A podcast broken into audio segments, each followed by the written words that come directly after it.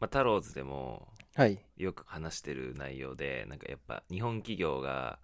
なかなか世界取れないよねみたいな話よくしてると思うんだけどあーうん。そうまあ過去の歴史からしてもそうだね。でなんか今もしかしたら日本の技術が、まあ、世界を取れるような技術うんうん。があって、まあ、それを NTT が今開発してるんだけどへえ、すごい。それがねアイオンっていう技術なんだけどアイオン。へ IOWN でアイオンってえ。いう、うんうんうん。まあ、技術で、はい。まあ、これまあこれ略称なんだけど正確には、イノベーティブ・オプティカル・ワイヤレス・ネットワークの略ワイヤレスネットワーク。なはんいだけはどいねはい。そう。5G って今、通信規格の一つとしてあるじゃない。うん。で、まあ日本でも NTT ドコモとか KDDI、まあ au とかソフトバンクが、まあ開始してて、うん。まあある種、なんか、例えばだけど2時間の映画3秒でダダウンロードできますみたいな、うんうんうん触。れ込みで始まったまあ 5G だけど、もうこうすでに、はまあ次の通信の未来っていうのがあって、へまあえ。それが NTT グループが作ってる ION っていううーん。まあ、これ ION っていうのは、まあ、5G が通信の規格だとしたら ION はどっちかっていうと、まあ、基盤の構想になるものでうー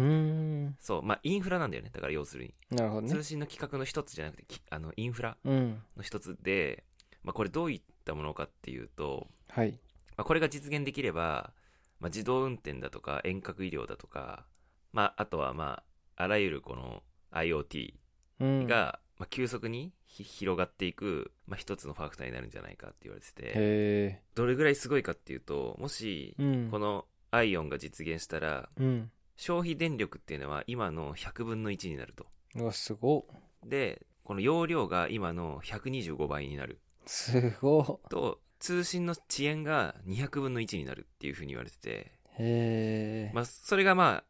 大きなこう、まあ、アイオンが注目されている、まあ、理由なんだけどいや、わかりやすいね。そうスマホの充電が年に1回で済むんじゃないかって言われてるのマジですごいね。それぐらい消費電力がそう低くなるっていうふうに言われてて、うん。まあ、なんでこれなんだろう世界取れるんじゃないかってまあまあ今の話だけでも世界取れそうだと思うんだけど、うん NTT がなんでこれに力を入れてるかっていうと NTT ってかつて苦い経験をしていてうん。当時、えっと、NTT ドコモが開発してた2000年ぐらいに i モードっていうの聞いたことあるああ、ある。でこれ i モードって実はすごいもので、うんなんか当時自分たちがこう携帯使ってた時そんななんか意識して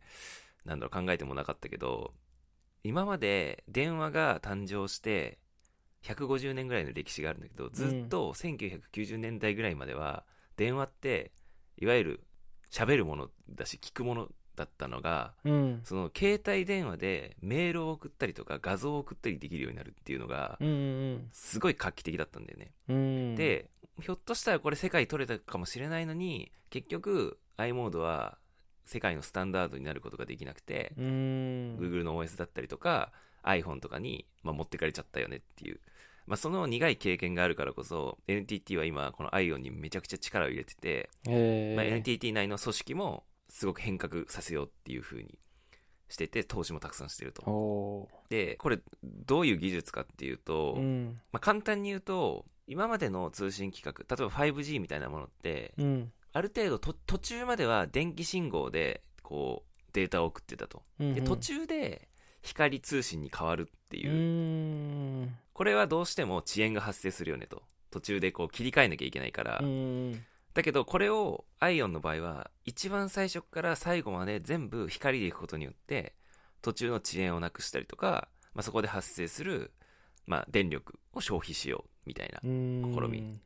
で、プラス容量も高速で大容量が通信できますよ、みたいなな。ことらしいんだよね。へえ。なので、そう、だから、なんだろうな、この技術が発達すれば、例えば自動運転。うんうんうん。自動運転ってやっぱり遅延があったらやばいじゃない。そうだね。えっ、と、遅延がほまあほぼない。今のうん200分の1に縮小されるからほぼないっていう状態なので、うんうんうん。なんだろうな、自動車に搭載したカメラがデータを読み取って、それをインターネット経由で、クラウド上の AI に送信して、AI が解析して、さらにそれを車両に必要な情報を変装するみたいな、これの遅延がなくなる。るよね、みたいな。うん。だから瞬発的に、なんか動作ができないことによって交通事故になっちゃったり、みたいなのがなくなりますよとう。ん。そうだね。で、これが、例えばお子供の送り迎えとかを、自宅からこうなんかスマホとかで遠隔操作でラジコン感覚でなんか送り迎えできちゃうかもしれないよねとか、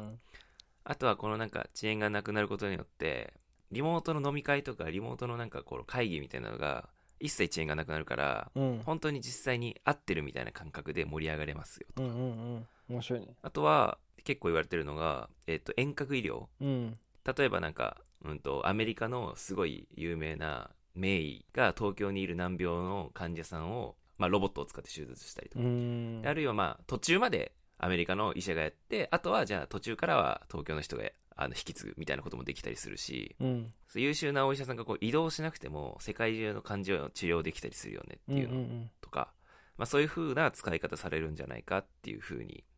言われてると、うんうんううんん、こういうすごいね構想なのでそうだから、まあ、今はインターネットを超えるものっていう風に言われていて、えーすごいなそうすごいよねえじゃあインターネット回線じゃなくなるってことだよねまあそうだねいわゆる、まあ、新しいインフラになるっていうことだうねんすごいなでちなみに一応これが実用化できるのが2030年ぐらいをめどに、まあ、一般の消費者とかも使えるようになるんじゃないかっていう風に言っててうん一応2023、まあ、今年の3月にはあの企業向けにはこうある程度試験的に始まってるみたいなんだけどうんうんうんそうなんだなのでまあそう近い将来本当に現実として自動運転だったりだとかあとまあなんかスマホの充電が1年に1回っていうのもやばいなと思ったんだけどそうだねうんえー、まあでもあれだね一般消費者向けというよりもインフラだから、うんうんその上でそうだねなんか商品作ってその商品のそうそうそうそねそのそ商品がすうごくそうだいいねことになるってことだよねそうアイアイオンの技術を前提とした新しいサービスとかも生まれてくるだろうし、うんうんねまあ、今既存のあるサービスだったり、まあ、さっき話したようなリモートの会議とかももっと便利になるあるいはなんかこのうん漫才とかですらリモートでうんうんうんもうほほ本当に遅延がないからほ ぼ隣にいて喋ってるぐらいの感覚でできちゃうからうんうん遠隔で漫才もできちゃうんじゃないかみたいなこと言われたりとかしていてすごいねそうそうそうじゃああれだねなんかメタバースとかすごくなりそうだね、超リアルタイムにあーそうみだんねなに会えるみたいな超リアルだと思ううんうんううんんいやそうなんですよいやーそうすごまいあなんで、まあ、うんこここういう技術まあ単純にすごいっていうのもあるけど、うんなんか自分的にはやっぱ初めてこう日本がプラットフォームとというかインフラをうん取れたら、まあいいかなっていうふうに思っててそうだまあ、そこの期待感が、まあ、でかいかな、確うかに、ん、なんか海外に導入してもらうとき、どれぐらい上手かっていうのが大事だよね。いやそうなんだよねそれを、それの普及の方法が大変そそうなんか i モードが世界に広まらなかった理由としては、う。うん。当時 NTT に Google が一緒に i モードを広め普及させましょうっていうふうに声をかけたらしいんだよねへでもなんかよくわかんない理由で断っちゃったんだってえ。えー、マジか。そそういうミスがあるわけよ 日本ってやばいね。そうで,、まあ、でも今回そういう、まあ、失敗うん。を教訓にしてるんで、うん。まあ多分本気で世界取ろうとはしてると思うんだけどパソコンのさ OS だってさ実は日本がね優秀なマイクロソフトとかより優秀なものを開発し、当時してたって言われてたりするうし、ん。うん。ねあの外国の企業が持ってっちゃうよねみたいなすり負けちゃうんだね。そうそう競り負けちゃうここはちょっと勝ってほしいなと確かに。いうまあ期待を込めてそう、まあ、2030年ちょっと楽しみにしてください